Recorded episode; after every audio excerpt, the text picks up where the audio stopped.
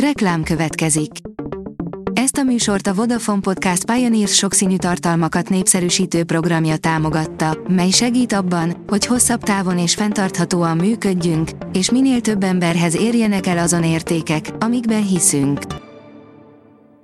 Reklám hangzott el. Szórakoztató és érdekes lapszemlénkkel jelentkezünk. Alíz vagyok, a hírstart robot hangja. Ma július 23-a, Lenke névnapja van. Matt Damon nemet mondott 250 millió dollárra, írja az igényesférfi.hu. Matt Damon évekkel ezelőtt visszautasított egy felkérést, amivel akár 250 millió dollárt is kereshetett volna. 2009-ben nem csak főszerepet ajánlottak neki James Cameron Avatar című filmjében, de részesedést is a film bevételeiből. A Noise oldalon olvasható, hogy David Beckham elsírta magát Messi gólya miatt. A korábbi angol válogatott szabadrúgás specialista okkal volt büszke, hiszen ő az egyik tulajdonosa az Inter Miami csapatának, amely szerződtette az aranylabdás világbajnok csatárt. A MAFA oldalon olvasható, hogy megjártam a poklot, Jamie Fox először szólalt meg az egészségügyi állapotával kapcsolatban. Jamie Fox egy Instagram Reels videóban beszélt az egészségügyi állapotáról. A színész az év elején került kórházba, és sok ideig rendkívül aggasztó hírek láttak napvilágot róla. A Librarius kérdezi, mi lenne, ha a Paksi atomerőmű átkerülne Csámpára.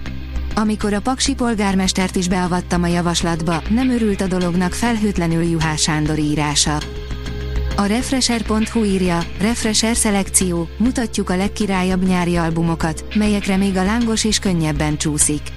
Unod már a régi lejátszási listáidat. Szerkesztőségünk most megmutatja neked, hogy mi is pörög nálunk az irodában, miközben kintolvad a harmadik kerületi aszfalt. A Blick írja, az ember, aki úgy érezte, hogy vér tapad a kezéhez. A nagyszerű amerikai tudós életében nyújt bepillantást a mozikban látható Oppenheimer című film. Az atombomba atyának találmánya egyszerre zseniális és borzalmas, az emberi kreativitás egyik csúcs teljesítménye, ám az emberiség pusztulását is okozhatja. Családi filmek vasárnapra, írja a port.hu. A szokásos hétzáró válogatásban ezúttal hanyagoljuk a kínálat miatti puffogást, és kellemes, július végi bambuláshoz ajánlunk hangulathoz passzoló mozikat.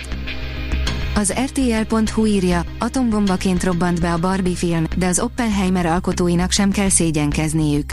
A mozi premier napján az év eddigi legsikeresebb első napos jegybevételét hozta a Barbie film, de az Oppenheimer alkotóinak sem kell szégyenkezniük. Arra is van esély, hogy a jegyeladásokat tekintve a két film együtt az idei legerősebb hétvégét szállítja majd. A színház online oldalon olvasható, hogy Csúlya László, a folyamat emberi oldalát látom a legszomorúbbnak, akár a színház, akár a film tekintetében. Csúlya László filmrendező a testépítés eufóriájáról, az állami finanszírozásról és a színházak szomorú jövőjéről is nyilatkozott a magyar hangnak. A foltozó Szabó 14. gyermeke volt, ma utca és könyvtár is őrzi a nevét, írja a kultura.hu. 160 éve ezen a napon született Egerben Bródi Sándor író, drámaíró. Élete változatos, tehát szép volt, amilyent egy író kívánhat magának. A siker nem csupán kézzel meg nem fogható holcsugárként ragyogott rá, hanem piros posgás mosolyjal, mint a szép asszony napja, írta róla Krúdi Gyula. Az Uzin írja, jövőre csúszhat a Dűne második része a hollywoodi sztrájkok miatt.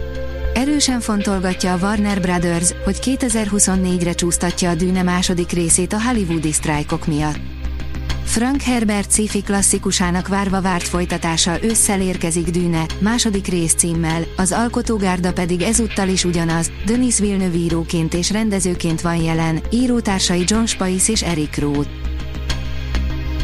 A Hírstart film, zene és szórakozás híreiből szemléztünk. Ha még több hírt szeretne hallani, kérjük, látogassa meg a podcast.hírstart.hu oldalunkat, vagy keressen minket a Spotify csatornánkon, ahol kérjük, értékelje csatornánkat 5 csillagra.